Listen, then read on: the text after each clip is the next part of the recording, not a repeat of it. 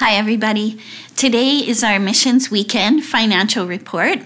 And because of COVID, it's going to look a little bit different this year. Just like everything else in our lives, looks different right now. Being online and un- unable to meet together brings a very different dynamic. Nevertheless, I am excited about sharing today and focusing on what God has been doing in and through CA Church missions in 2020. 2020 was quite the year a year where we experienced things we never could have imagined. As 2021 rolled in, we repeatedly heard, Good riddance to a horrible year, we want to forget it. But in spite of our bad memories, I would like to propose and prove to you that God was good and He was faithful. The scripture that comes to mind is Lamentations 2, verses 22 to 23. Because of the Lord's great love, we are not consumed, for his compassions never fail. They are new every morning. Great is his faithfulness. I believe that God demonstrated the promises of these verses repeatedly throughout 2020. I knew deep in my heart that He was at work in a unique way through all that the world was experiencing. But there were many times where I questioned and wondered what He was doing. Would He provide? Would we have enough money to fulfill our commitments to international workers, to national pastors and missionaries? Would we be able to support the orphans and those living in extreme poverty with food and clothing? Their situations were so much more desperate than ours. Would we be able to support our global partners in the various churches abroad that we are helping to establish? Would we have enough to support the four refugee families that we sponsored? And would we have enough to continue our food pantry for families in our own community? I will confess to you that I had moments of doubt and worry. I even began to hoard our resources as I was trying to spread them out over the year. The first half of the year looked pretty grim. Let me remind you of what Lamentations says again, I'm also reminding myself because of the Lord's great love, we are not consumed, for his compassions never fail. They are new every morning. Great is his faithfulness. The big lesson for me this year was not that the Lord's compassions did not fail, not even once. His mercy was new every morning, and his faithfulness was more than great. It was huge, it was miraculous. A few times we chose to step out in faith and obedience. We decided to send out food hampers into our own community. None of this was in our budget. Yet every week when we purchased food, I mentally made a note of the receipts for thousands of dollars in my head. And somehow our food pantry account never diminished every financial report, the balance of the account hovered around the same significant amount. I felt like I was living out the story of Elisha and the widow. The more we poured out, the more our jar continued to flow. God was faithful. I had a video call with the leader of one of our global partners in the fall, and he reminded me of my commitment to them, which had been established before the pandemic hit. We had sent some money to them, but I was holding on, trying to stretch every penny we had. I told him I would send one more chunk of money in October, but that would most likely be all we could do this year. I told him I would send this in faith that God would provide. Well, you can only guess what happened. Immediately after the donation had been sent, we received more funds. So, what I sent in October, I was able to also send in November and then again to repeat that in December. And now we still have another $36,000 to send in January. Our jar is overflowing. God is faithful. Our Christmas offering was also a test of my faith. I will admit I set the bar low because we would not be gathering in person, and I just didn't know if people would be inclined to give online or to catch the vision and the burden of the need. In the end, we had the largest Christmas offering we have ever had $187,000. I knew immediately that God was doing something great for reasons that only He knows. He chose to use CA Church as a conduit of His grace and provision. We are so blessed to witness His goodness and His faithfulness. Even in the midst of a pandemic where many have lost their jobs, God has proven that He owns it all, and He will continue to pour out His compassion, His mercy, and to demonstrate His faithfulness. We were able to finish the race in 2020 and fulfilled all our commitments to international worker support, to feeding 1,200 orphans and many more families in poverty every day in Mexico, the Philippines, and in Zimbabwe. We supported many national churches and their pastors in Mexico and the Middle East. We witnessed baptisms in the most difficult areas of the world to be a Christian.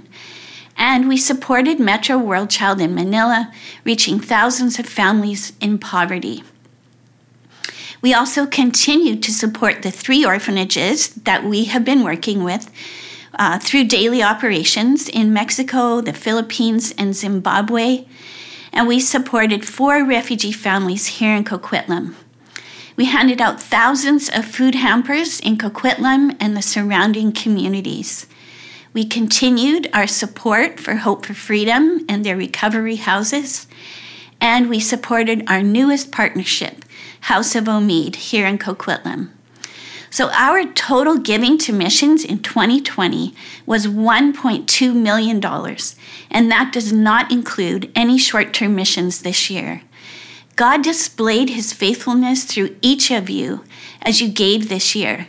Thank you, and let's praise God together for his faithfulness. I want to move on and explain one of the greatest privileges I have is working with our global and local partners. The leaders of these ministries have become my close friends. And to me, the leaders of these ministries are what I call Heaven's Hall of Famers. They are committed, dedicated, gifted leaders for the cause of the gospel in their own setting and culture. I'm so blessed to rub shoulders with them. I've missed not traveling to see many of them this year but it has provided an opportunity to work much more closely with our local partner, the House of Omid. House of Omid means House of Hope. They work with the thousands of Persians and new immigrants in Canada in the Greater Vancouver area. The founder and director of House of Omid is Ahmed.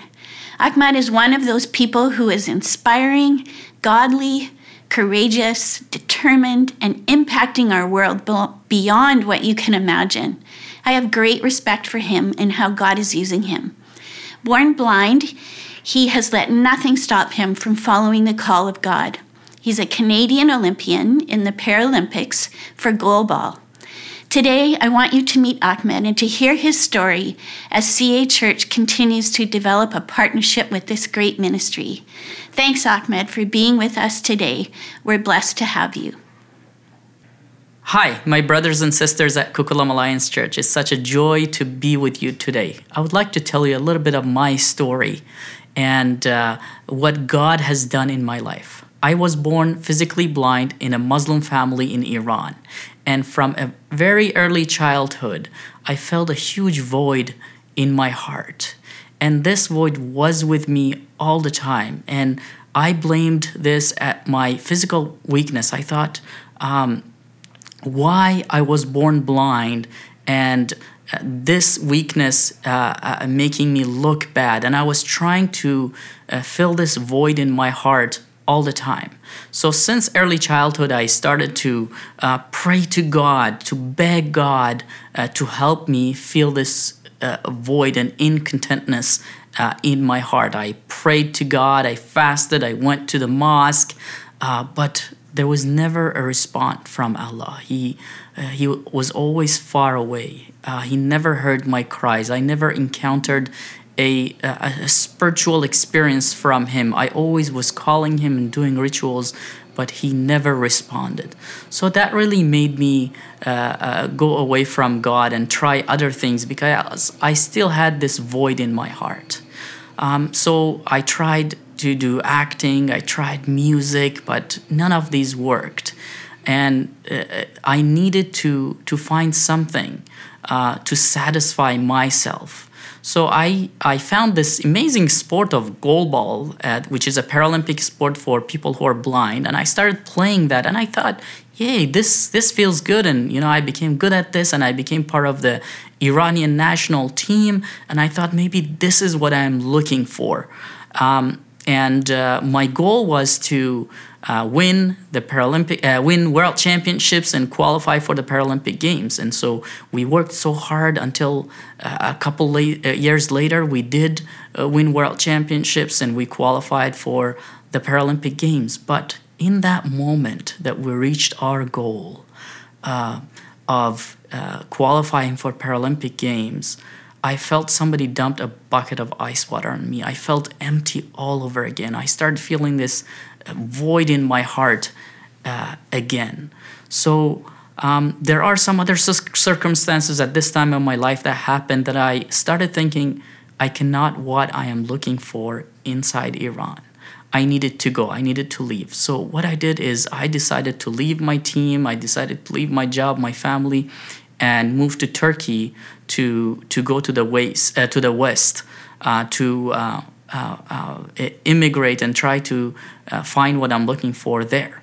Everybody told me that was a crazy decision and don't do that. But me being stubborn, I did. I moved to Turkey, and the first day I realized that was a crazy decision. Imagine a blind uh, a guy in a foreign country, you don't speak the language, uh, you don't know anybody. Uh, just such a hard situation, and that situation really made me go through a heavy depression. I became depressed and um, I was sick and suicidal back then in Turkey. And until uh, I got introduced to an American man to help me with my to write a letter to uh, UNHCR, and I went to meet this man, very spectacle of, you know, I didn't know, you know, never met an American before. I went there and I was surprised. He was a kind man. He loved me and he was a missionary. I didn't know that at the time.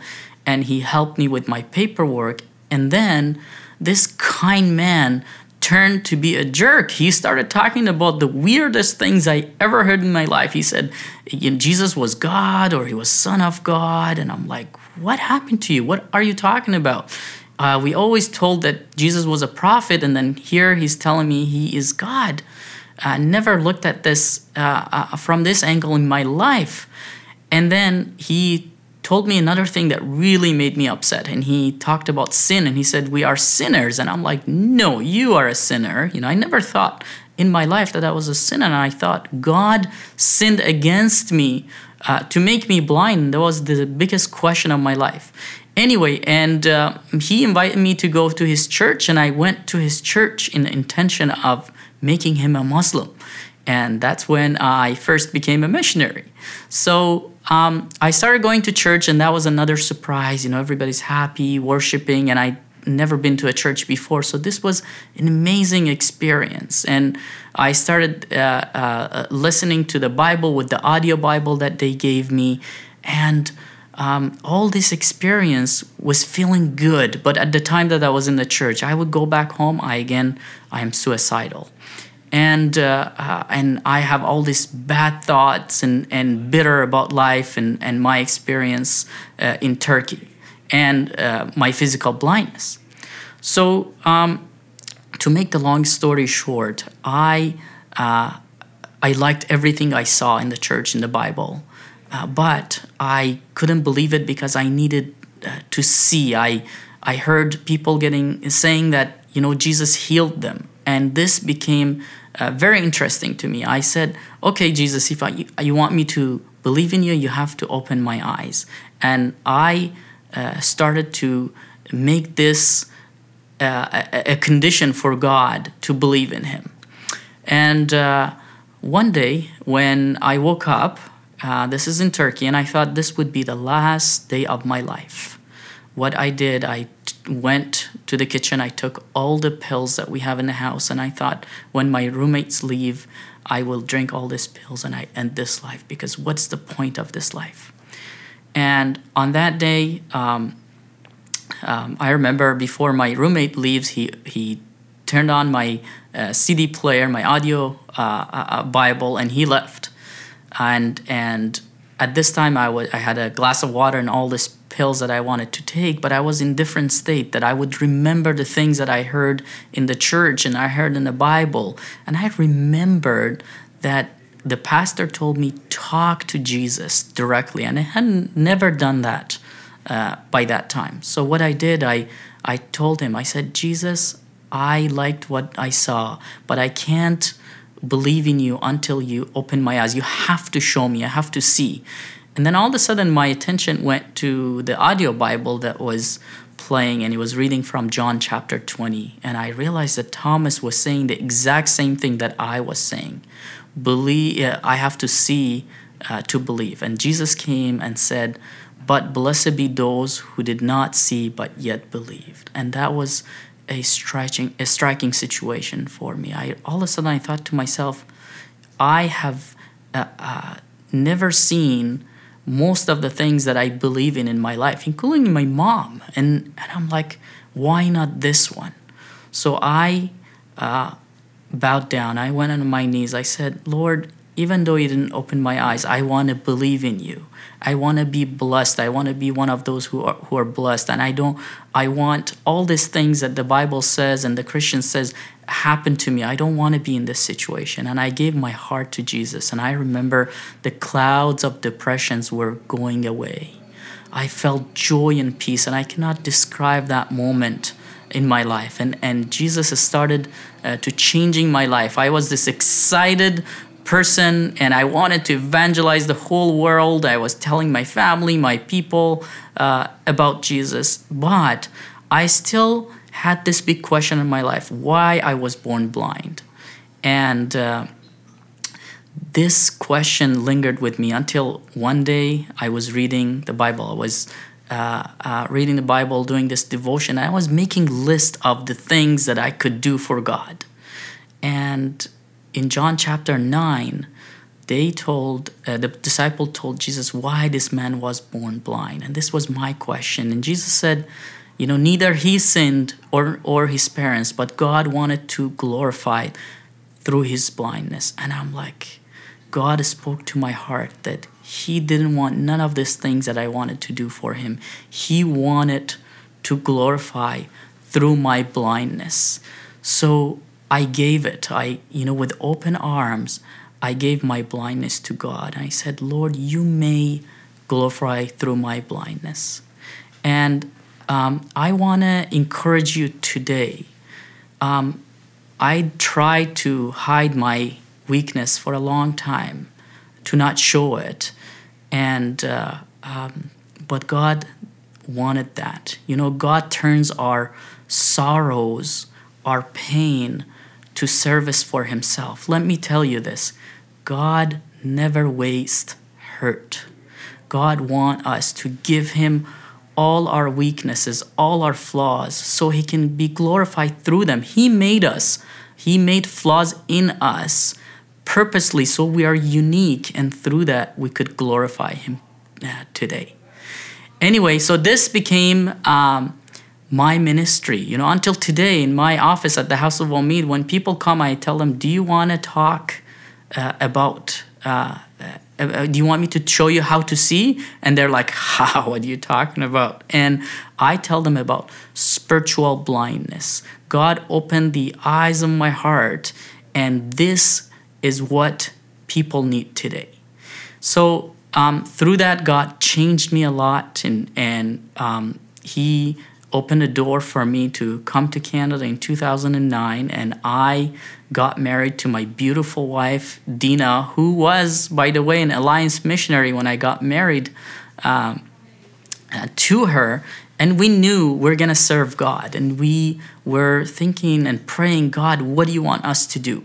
And at this time, we were volunteering in a lot of, you know, uh, a refugee organization. We were both come from a refugee background, and we had heart uh, for refugees. But we thought we're probably going to go to Middle East and serve God. Until what day God spoke to both of our hearts, and He wanted us to serve the uh, uh, newcomers and refugees, the Muslim community in the Lower Mainland.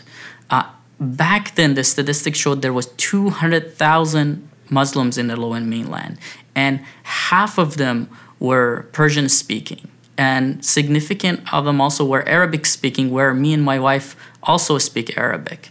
So we knew that we're going to stay here, and we started praying about God, what you want us to do, how uh, we can make an impact uh, in our community for the gospel.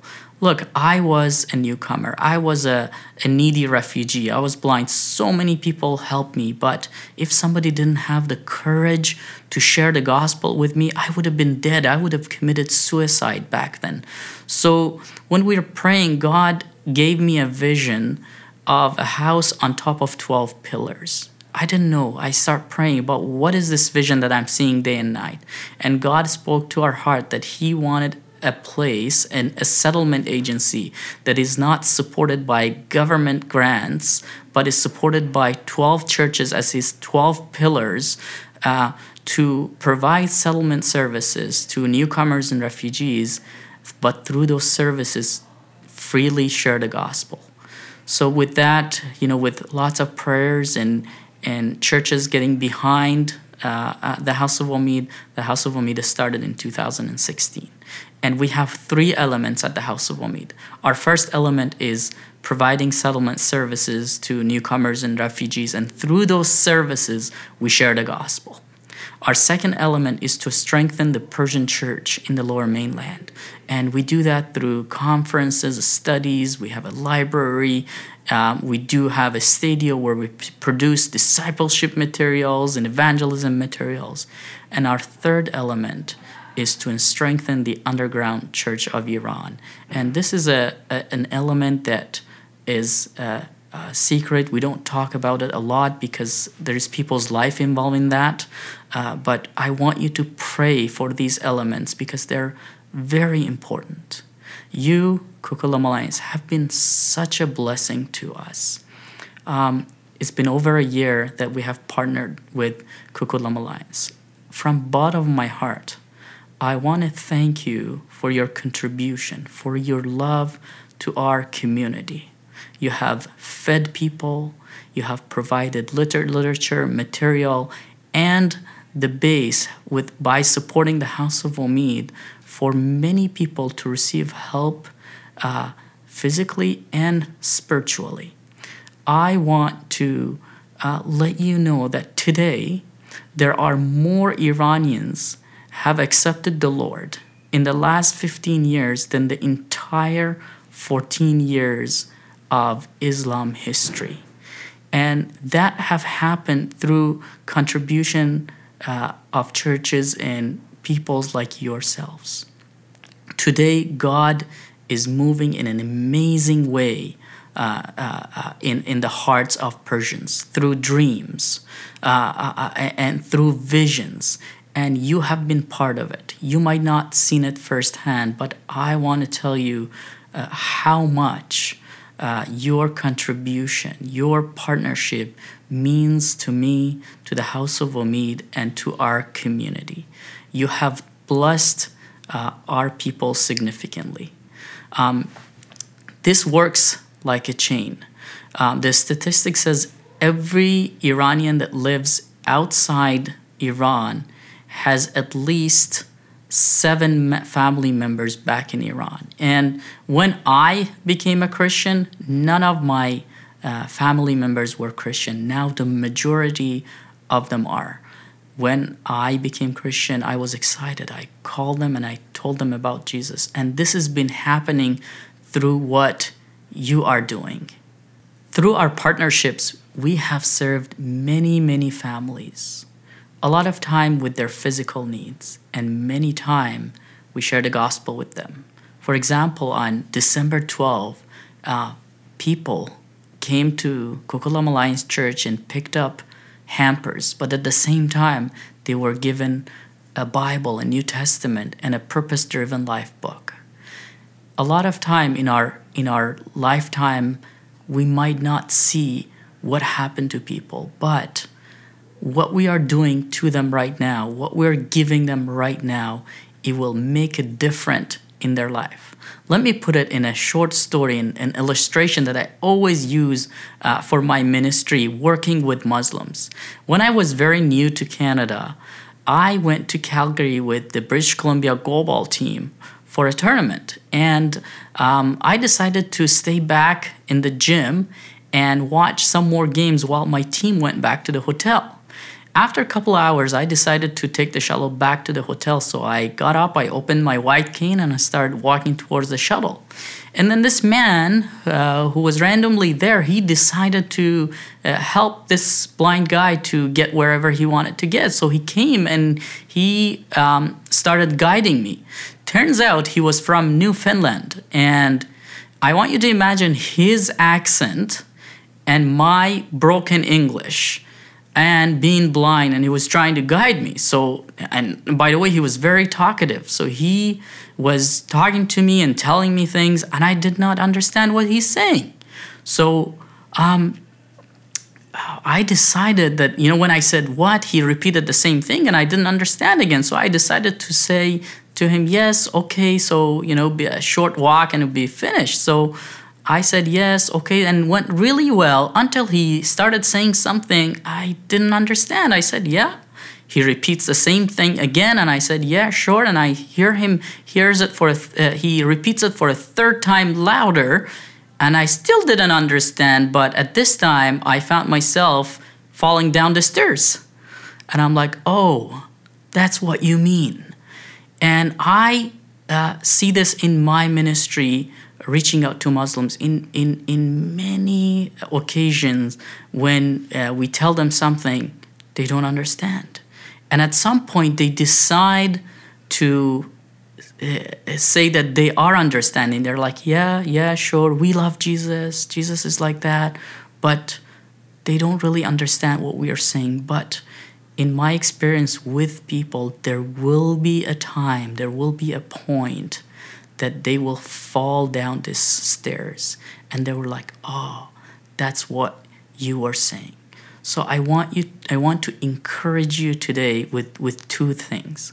One is keep doing what you're doing. You're contributing uh, to god's kingdom in a very significant way.